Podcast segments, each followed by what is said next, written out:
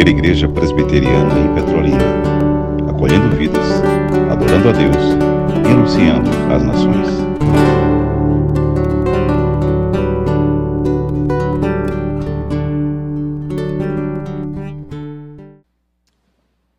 Oremos mais uma vez, Senhor, nosso Deus, nosso eterno Pai, estamos na tua presença, Senhor.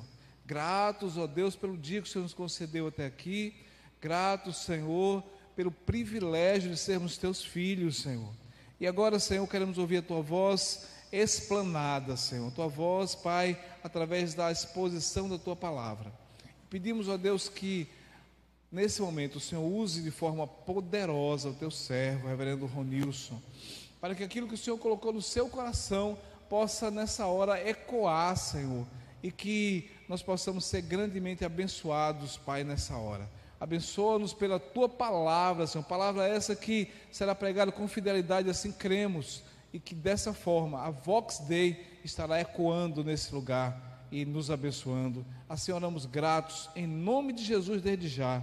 Amém. Amém. Assim seja.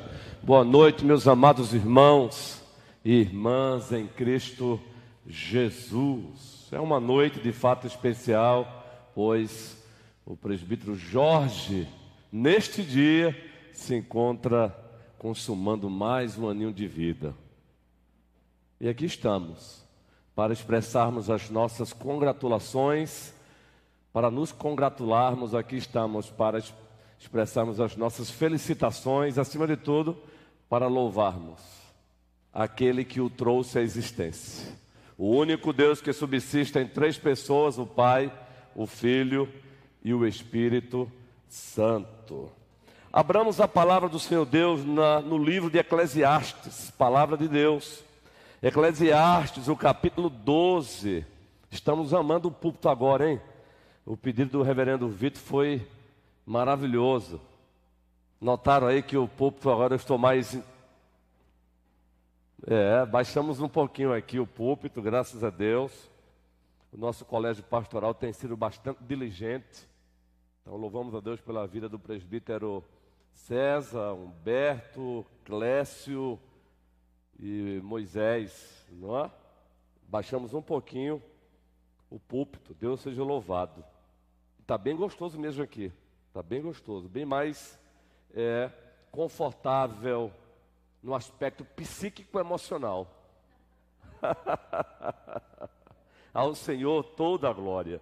Eclesiastes, o capítulo 12, lerei os versículos 13 e 14. Já é o encerramento, ou melhor, a conclusão dessa, desse livro. Eclesiastes, palavra de Deus, do único Deus que subsiste em três pessoas: o Santo Pai, o Santo Filho e o Santo Espírito. Assim se encontra a palavra do Senhor. Eclesiastes capítulo 12, os versículos 13 e 14.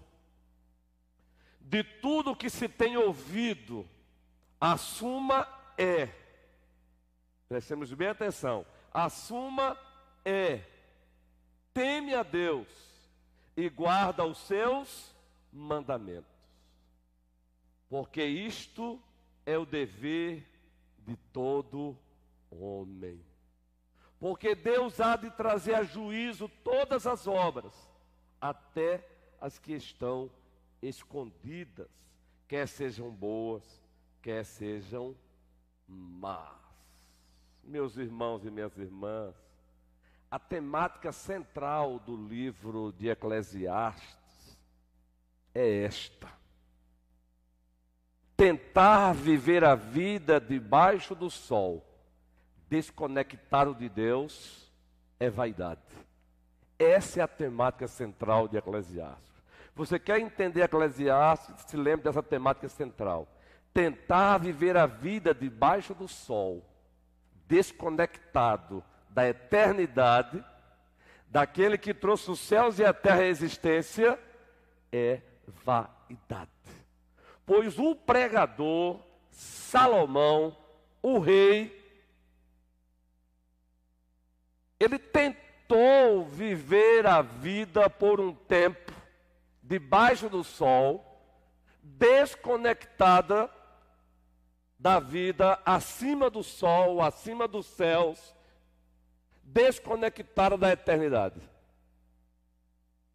E é por isso que temos esse legado que Deus nos deixou, Eclesiastes. Eclesiastes se encontra aí, e a mensagem principal é: viver a vida desconectada de Deus é vaidade, é inútil. E vejam que Salomão usa um recurso literário muito importante. Ele começa o livro dizendo que vaidade, tudo é vaidade. Observe aí no primeiro capítulo, o versículo 2. E ele vai encerrar o livro também com as mesmas palavras, dizendo vaidade, tudo é vaidade. É um recurso literário. Primeiro capítulo desse livro, o versículo 2 diz: Vaidade de vaidade, Diz o pregador, vaidade de vaidade, tudo é vaidade. É assim que ele inicia o livro. E dentro desse recurso retórico, observe o capítulo 12. E ele vai concluir repetindo o versículo 8. Vaidade de vaidade, diz o pregador, tudo é vaidade. Esse é um recurso, um recurso retórico para mostrar a temática do livro. E a temática do livro é viver a vida debaixo do sol, desconectado da eternidade, desconectado de Deus, é inutilidade, é inútil, é vaidade, é vento.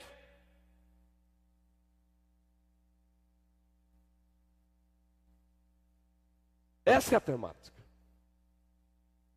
E ele Salomão, por um, bom, por um bom tempo, viveu assim.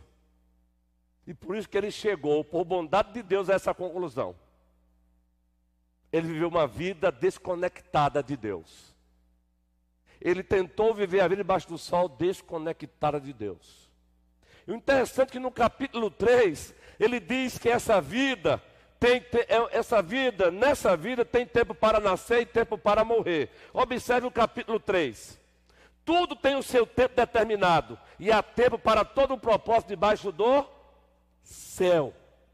Aí ele diz no versículo 2: há tempo de nascer e tempo de morrer.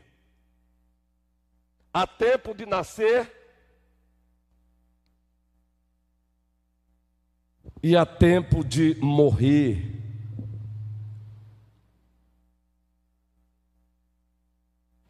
Pois bem, entre o nascer e o morrer, existem muitos fins para os quais também Deus nos trouxe a existência.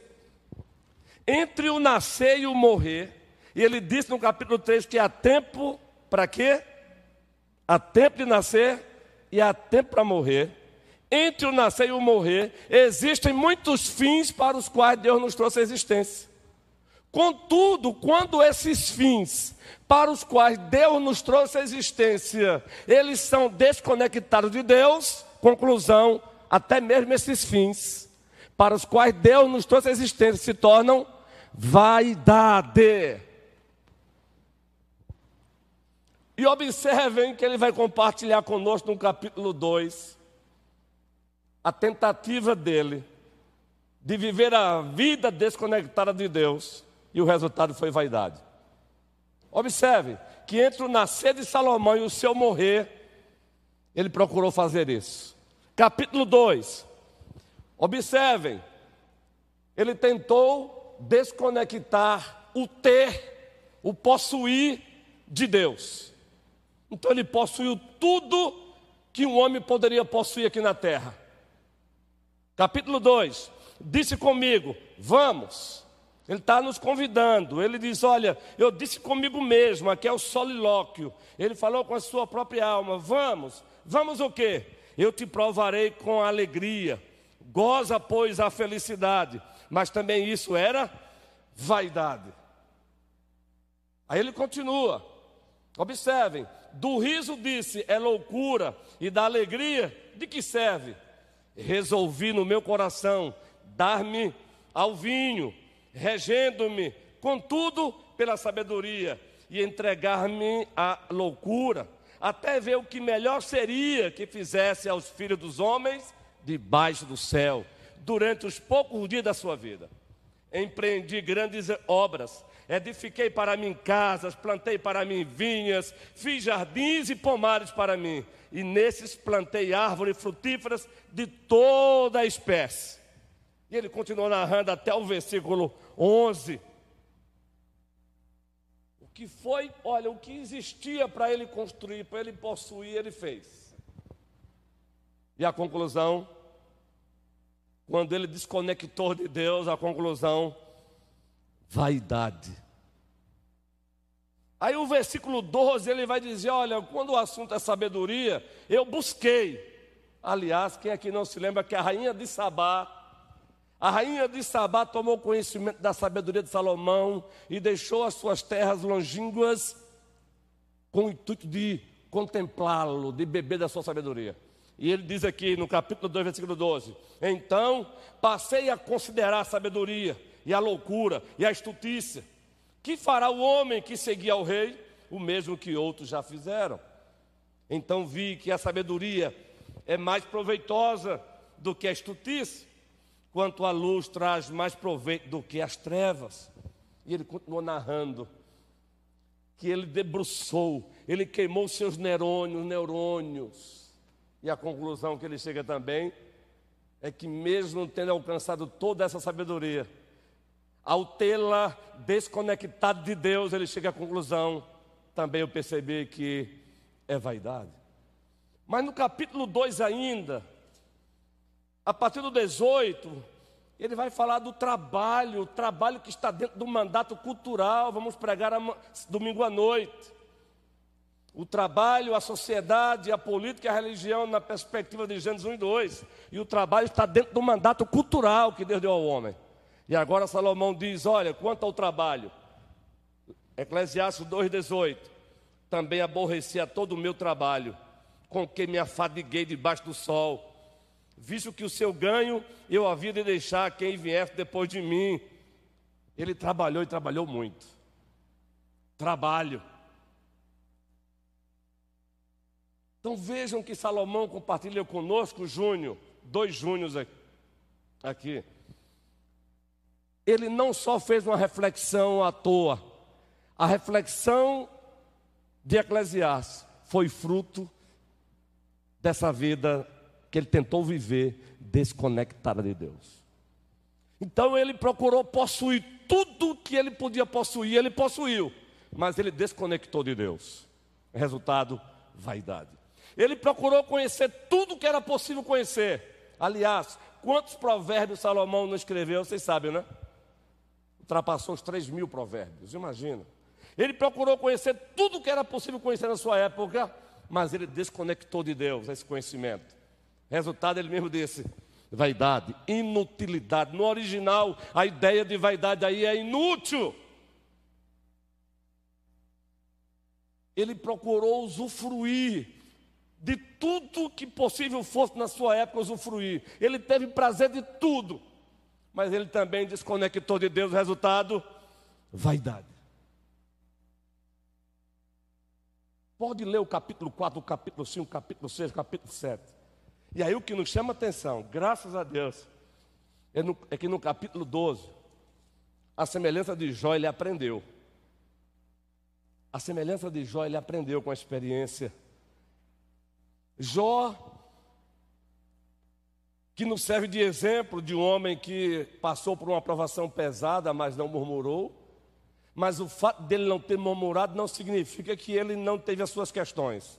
Ele chegou a pleitear, ele chegou a resmungar até quanto ao seu nascimento. Mas ele aprendeu a lição, e no capítulo 42 de Jó encontramos o mesmo dizendo: Falei do que não sabia, coloca a mão na boca. Aí ele segue dizendo: Bem sei que tudo podes, ou aliás, ele diz antes: Eu te conhecia só de ouvir falar, mas agora os meus olhos te veem.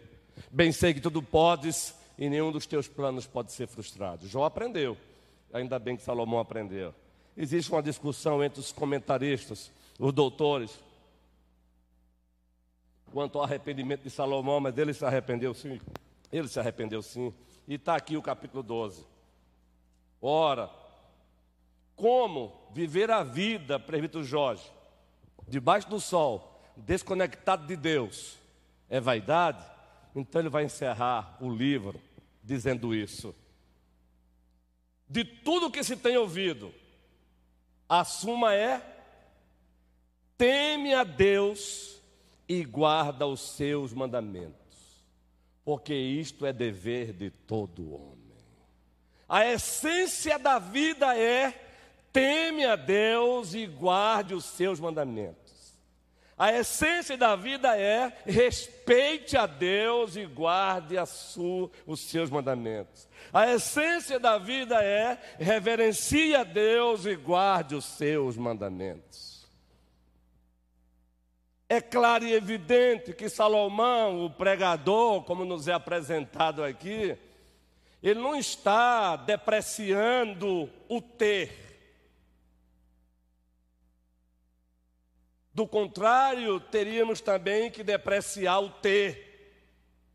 O que ele está deixando bem claro em Eclesiastes é que quando você desconecta o ter da eternidade, esse ter se torna um ídolo, é vaidade. É claro que Salomão não está desprezando o conhecimento, quando o próprio Deus é a fonte de todo conhecimento. Mas o que ele está dizendo é: quando você coloca o conhecimento como um fim em si mesmo, desconectado de Deus, o conhecimento se torna um ídolo, é vaidade, é inútil. Quando você coloca o próprio trabalho, está dentro do mandato cultural, está lá em Gênesis. O trabalho é mandato cultural, gente, coisa linda. O trabalho não é pós-queda, o trabalho foi estabelecido antes da queda. Com a queda, o trabalho sofreu, passou a sofrer foi agregada ao trabalho suas consequências, mas o trabalho em si não foi o diabo que estabeleceu. Então Salomão não está dizendo que trabalhar é pecado. Ele está dizendo que quando você encara o trabalho desconectado de Deus, é vaidade. Ter prazer, ter momentos de lazer, queridos, o nosso Deus não é masoquista. Ora, ao fazer o Adão, o homem é sua imagem e semelhança, diz o texto de Gênesis 1, 26, 27, que ele fez macho e ele fez fêmea. Inclusive, existe um prazer legítimo na relação conjugal. E não foi o diabo que nos deu esse prazer, foi Deus. Mas Salomão diz, deixa bem claro, que ele desconectou esse prazer da eternidade, ele desconectou de Deus, e quando ele fez isso, resultado, esse prazer se torna vaidade. E aqui passaríamos a noite pegando carona com Salomão, montado nos seus ombros, dizendo o seguinte: o problema não é fazer uma faculdade, pelo contrário, fazer uma faculdade está dentro do mandato cultural de Deus. O problema é colocar a faculdade como um fim em si mesmo. E quando se coloca a faculdade como um fim em si mesmo, você acabou de desconectá-la da eternidade. E quando você desconecta a faculdade da eternidade, ela se torna ídolo, vaidade, inutilidade. O problema não é você estudar para fazer um concurso e ter um, uma, uma boa grana, um bom salário. Falando para os obreiros, Paulo disse: o trabalhador é digno do seu salário. O problema não é você querer ganhar um pouquinho mais. O problema é quando você desconecta o querer ganhar um pouquinho mais de Deus, da eternidade. Essa é a temática de Eclesiastes. O problema não é querer ver esta igreja crescendo, vejam só como docente desta igreja, como o episcopos desta igreja, o ministro da palavra, o anjo da igreja, segundo as sete cartas do Apocalipse, não há nenhum problema em desejar vê-la crescendo em qualidade e em quantidade. Muito especialmente a quantidade. O problema é se eu transformar o desejo de vê-la crescer em quantidade num fim em si mesmo. Aí se torna vaidade eu desconecto o crescimento da igreja da eternidade, de Deus, dos propósitos de Deus, aí é pecado. Vejam, Jonatas, que até as coisas legítimas que Deus estabeleceu se tornam pecados quando nós as desconectamos dele. E a nossa tendência pós-queda é fazer isso. Então Salomão diz: sabe o que? Wendel, Jaqueline. A essência da vida, a suma das essências da vida é: temam a Deus e guardem os seus mandamentos. Continue trabalhando, ele o chamou para trabalhar, mas conecte o trabalho com ele. Continue trabalhando para ter algumas coisas, mas não deixe de conectá-las com ele.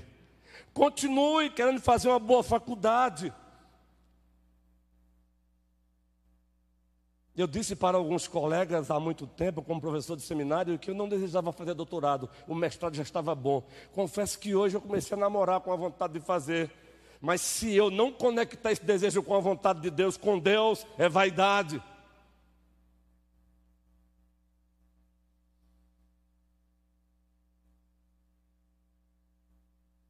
A suma é, Silvânia, temer a Deus e guardar os seus mandamentos.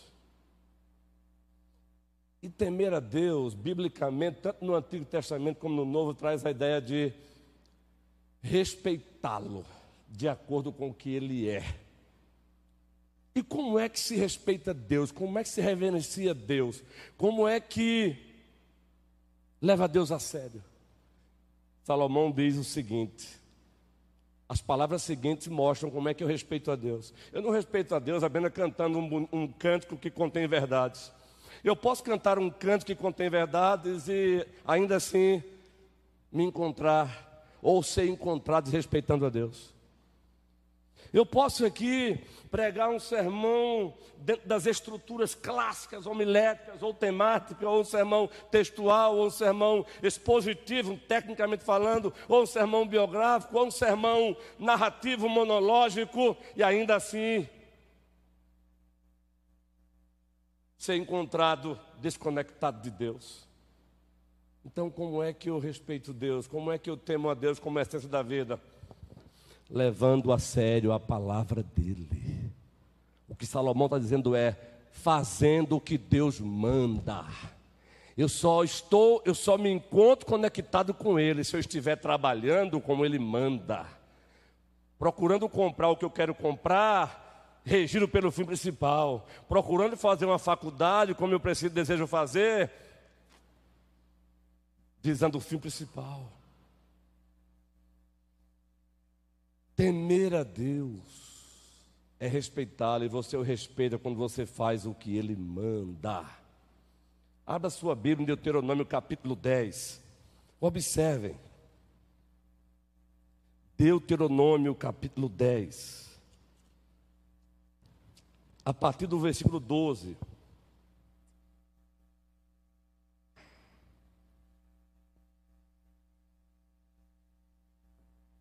A essência da vida, Salomão está dizendo, é você viver em Deus, é você caminhar com Deus e você viver para a glória dele. Mas como é que isso acontece?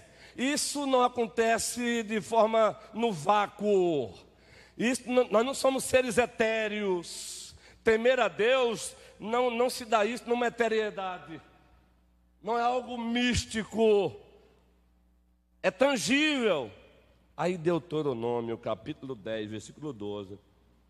O povo de Deus, da antiga administração da Aliança da Graça, recebe essa ordem. O povo está caminhando para entrar na terra que manda leite e mel, e a ordem é: agora, pois, ó Israel, 10, 12 que é que o Senhor requer de ti, não é que tema o Senhor teu Deus. E como é que Israel teme ao Senhor Deus? Ele vai seguir agora. Se você quer uma expressão de temer a Deus na prática, está aqui, olha. E andes em todos os seus caminhos, e o ames, e sirvas ao Senhor teu Deus de todo o teu coração e de toda a tua alma para guardares os mandamentos do Senhor e os seus estatutos que hoje te ordeno para o teu bem. Temer a Deus e guardar os mandamentos dele estão, são inerentes. Por isso, quando eu encontro um crente por aí, que já faz 500 anos que ele, que ele congregou, e eu encontro por aí e eu pergunto: como você está? Ele diz: Eu estou bem eu não deixo passar, não. Se eu tiver tempo, eu digo, bem, você tem certeza, meu amado, que você está bem? Quem diz que você está bem? Como está a tua relação com Deus? Bem, como assim? Aí você vai estreitando, porque próprio Salomão disse: teme a Deus e guarda os seus mandamentos. Você mostra que teme a Deus praticando a palavra. Em todas as instâncias da vida, em todas as dimensões.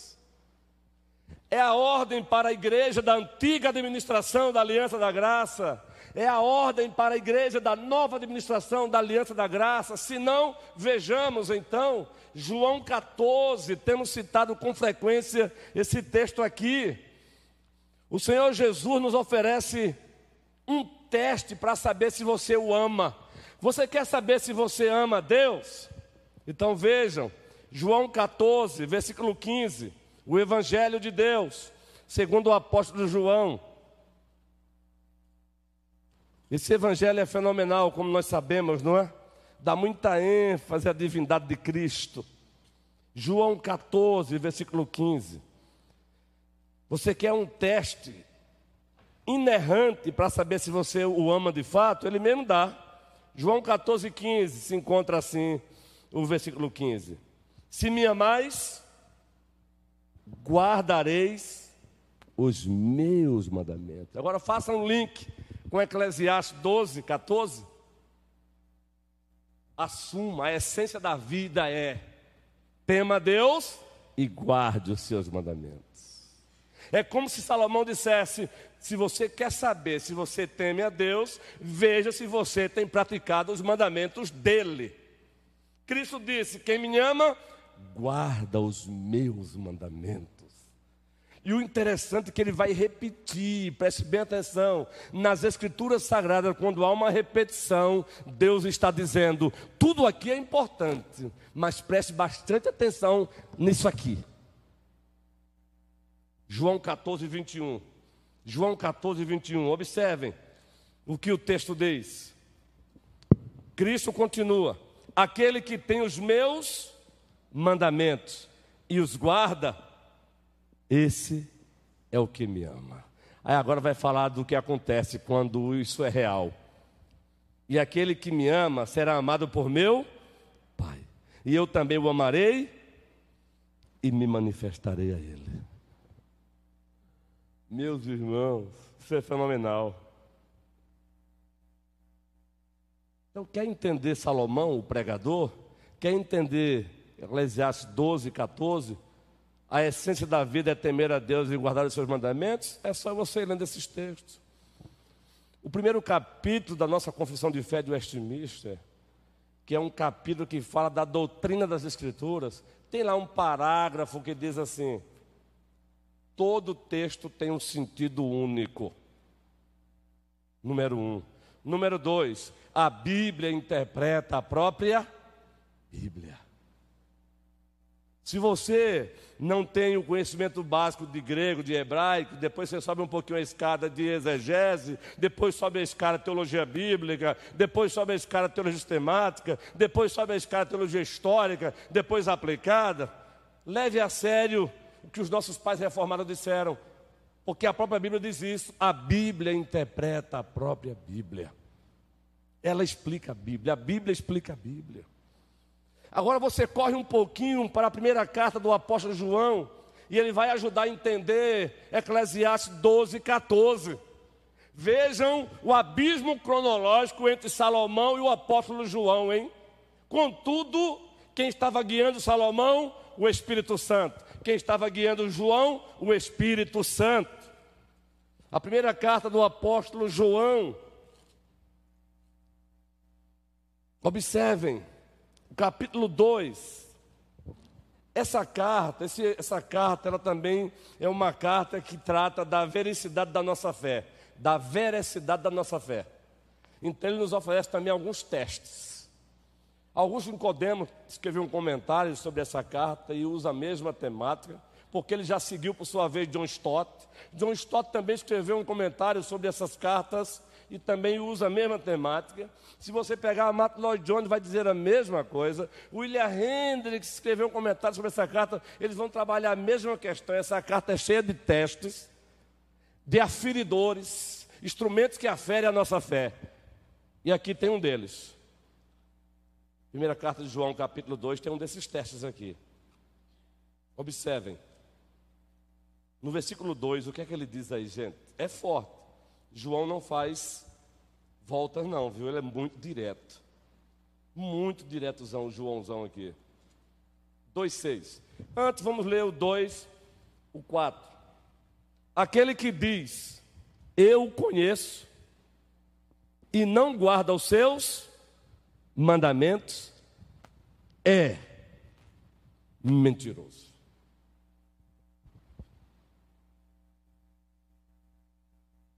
Quer interpretar Eclesiastes 12 e 14? Lê isso aí. Aquele que diz, eu conheço a Deus, não, eu temo a Deus. Aí João pergunta, tá, vai um teste aí para você então. Instrumento aferidor para a sua afirmação. Você tem guardado os mandamentos dele? É, veja bem, então você é um mentiroso. João não foi nem um pouco, nem um pouco de eufemismo aqui. Mas ele continua, gente ele é, essa pessoa é mentirosa e diz o texto lá, e nele não está a verdade, não caminha na verdade. Versículo 15: aquele, aquele entretanto que guarda a sua palavra, nele, vejam, palavra, mandamentos, termos intercambiáveis, sinônimos, palavras, mandamentos. Versículo 5: aquele entretanto que guarda, diz o texto, a sua palavra, nele verdadeiramente tem sido aperfeiçoado o amor de Deus. Nisso sabemos que estamos nele. Mas ele não sossegou. Ele disse: aquele que diz que permanece nele, esse também deve andar. Barra ética cristã, barra prática. Andar, caminhar está muito associado a fazer o que ele manda. Aquele que diz que está nele, esse deve andar como ele andou. Tem um clássico aí. Esse clássico ele sofre hoje críticas de alguns, mas eu tive o privilégio de lê-lo há muitos anos. Já tem até uma capa nova. Em seus passos, eu sei que vocês conhecem. Em seus passos, o que faria Jesus? Tem até um filme. É um clássico. Aí João disse: aquele que diz que está nele deve andar como ele andou. Então volte para Eclesiastes, porque Salomão, depois de tentar viver a vida, e ele tentou desconectar da eternidade, a conclusão foi: isso é vaidade. Então eu preciso voltar a conectá-la. E ele voltou a conectar a vida com a eternidade com Deus. E ele conecta, e porque ele conectou, ele encerra o livro dizendo: assuma, a essência da vida é respeite o seu Criador, respeite o seu Deus, reverencio, mas como é que eu faço isso? É como se alguém perguntasse, Salomão, como é que eu faço isso? Pratique os mandamentos do teu Deus, pratique a palavra dele. Pratique a palavra dele em todas as instâncias da vida, em todos os papéis exercidos. Como marido, pratique os mandamentos dele como marido que ele estabeleceu. Pratique os mandamentos dele como esposa que ele estabeleceu. Pratique os mandamentos dele na relação ovelhas e lideranças. Pratique os mandamentos dele como patrão. Pratique os mandamentos dele como empregado. E por aí vai. Pratique os mandamentos dele na hora de olhar para o outro. Não olhe para o outro com um olhar altivo. Pratique, pratique. Essa é a essência da vida. O trabalho, o ter, o estudar, tudo isso deve convergir para Deus. Meus irmãos, não foi à toa que os nossos pais reformados passaram cinco anos seis meses, 22 dias, orando, jejuando, estudando em grego e hebraico e chegar à conclusão. Assim eles começaram os nossos catecismos. Qual é o fim principal e supremo do homem? O fim principal e supremo do homem, linguagem do catecismo maior, é, Juan, glorificar a Deus e desfrutar nele para sempre. Então, meu irmão, presbítero Jorge, prossiga com essa essência da vida. Prossiga sendo esse homem trabalhador que o senhor é. Mas não tente desconectar o trabalho da eternidade de Deus. Procure, continue trabalhando para poder possuir algumas coisas mas não tente desconectar esse possuir de Deus. Prossiga com o desejo de ter prazer em algumas coisas, mas não tente desconectar esse prazer de Deus. Não tente.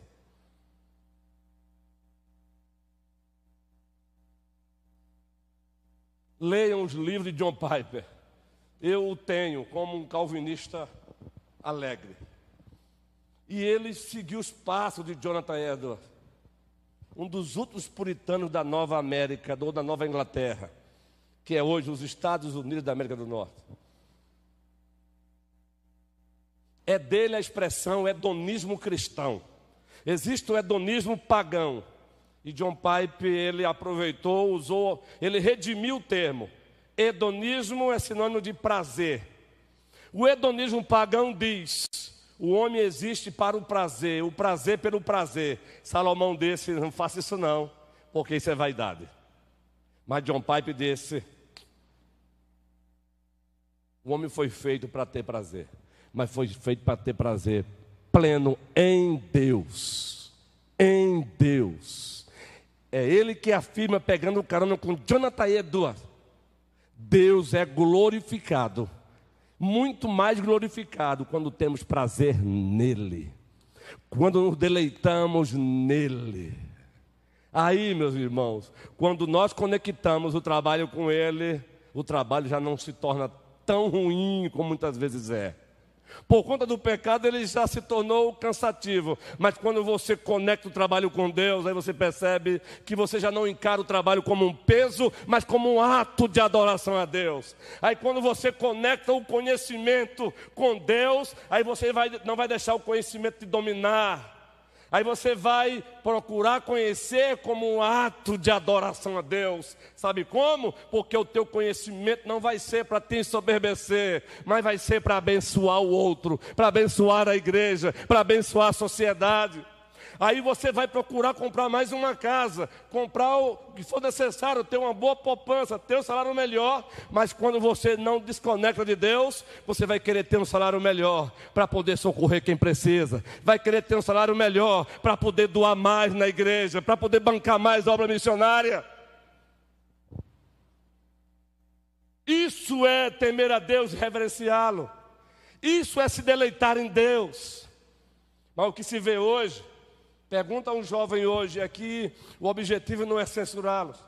Mas vejam como alguns cristãos jovens estão desconectados de Deus. Pergunte por que, ele está fazendo faculdade. E logo vai dizer: Ah, não vejo a hora de ter meu bom emprego e meu bom salário. Só isso?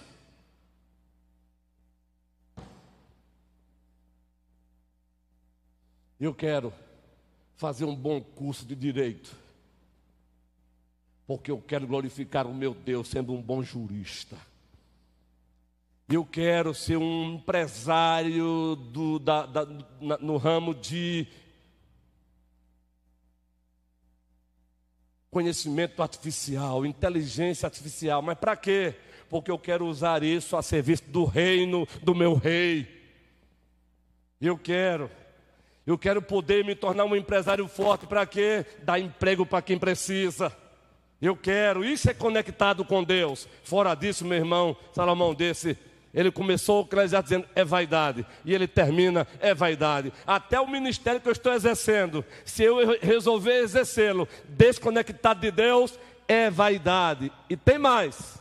O texto diz, no versículo 15, que essa vaidade vai ser cobrada. Que essa inutilidade vai ser, vai ser cobrada. Está lá. Deus trará a juízo. Deus vai trazer a juízo o que eu fiz com a vida que Ele me deu. O que eu fiz entre o nascer e o morrer, Ele vai trazer tudo a juízo. E aí, meus irmãos e minhas irmãs, quando comparecermos diante dele, vamos dizer o quê? O que você fez com o talento que eu te dei? O que você fez com as muitas casas que eu te dei, com o dinheiro que eu te dei, com o conhecimento que eu te dei? O que você fez? Então, que o Senhor nos ajude. E que o amado presbítero Jorge, a amada Magali, que as suas lindas filhas, os seus genros, prossigam vivendo essa essência da vida. Prossigam temendo a Deus e guardando os mandamentos deles. Que o Senhor nos abençoe, hoje e sempre. Amém.